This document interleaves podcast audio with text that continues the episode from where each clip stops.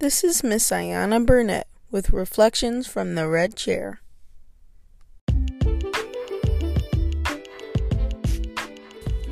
Greetings, greetings, greetings.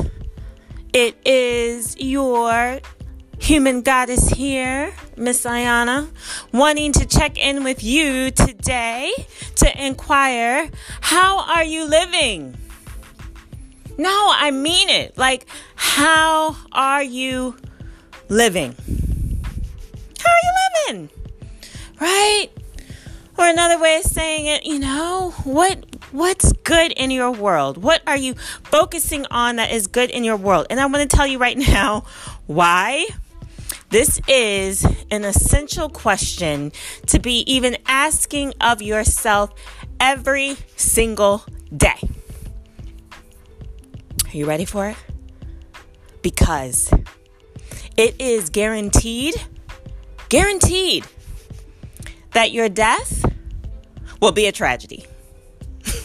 I'm serious. It is already guaranteed that your death will be a tragedy. Oh my God, like Miss Ayana, how could you say that? How could you say that to the world, right? Miss Living Light, how could you say that? This is why. You ready for it?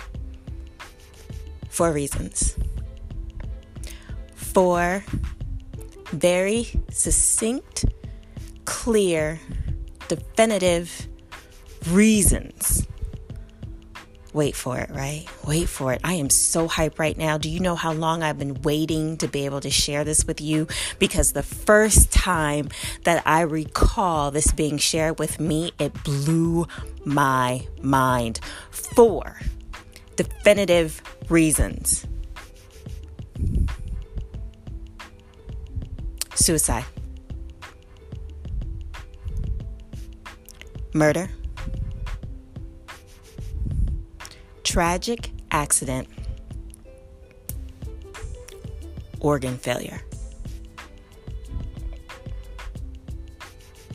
Whoa. Do any of those things sound pleasant? right?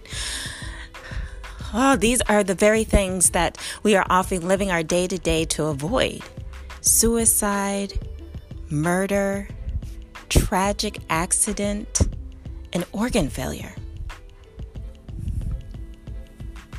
Are y'all ready for this?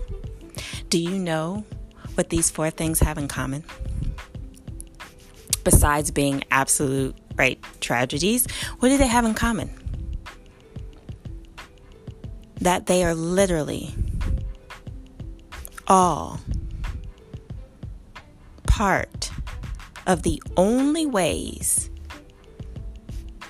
that someone can die. There are only four causes of death, y'all.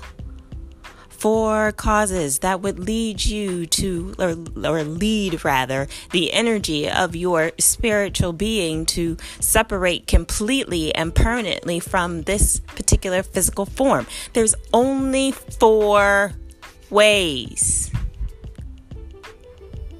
suicide, murder tragic accident, and organ failure. At some juncture, every single person on the planet is going to meet one of these fates.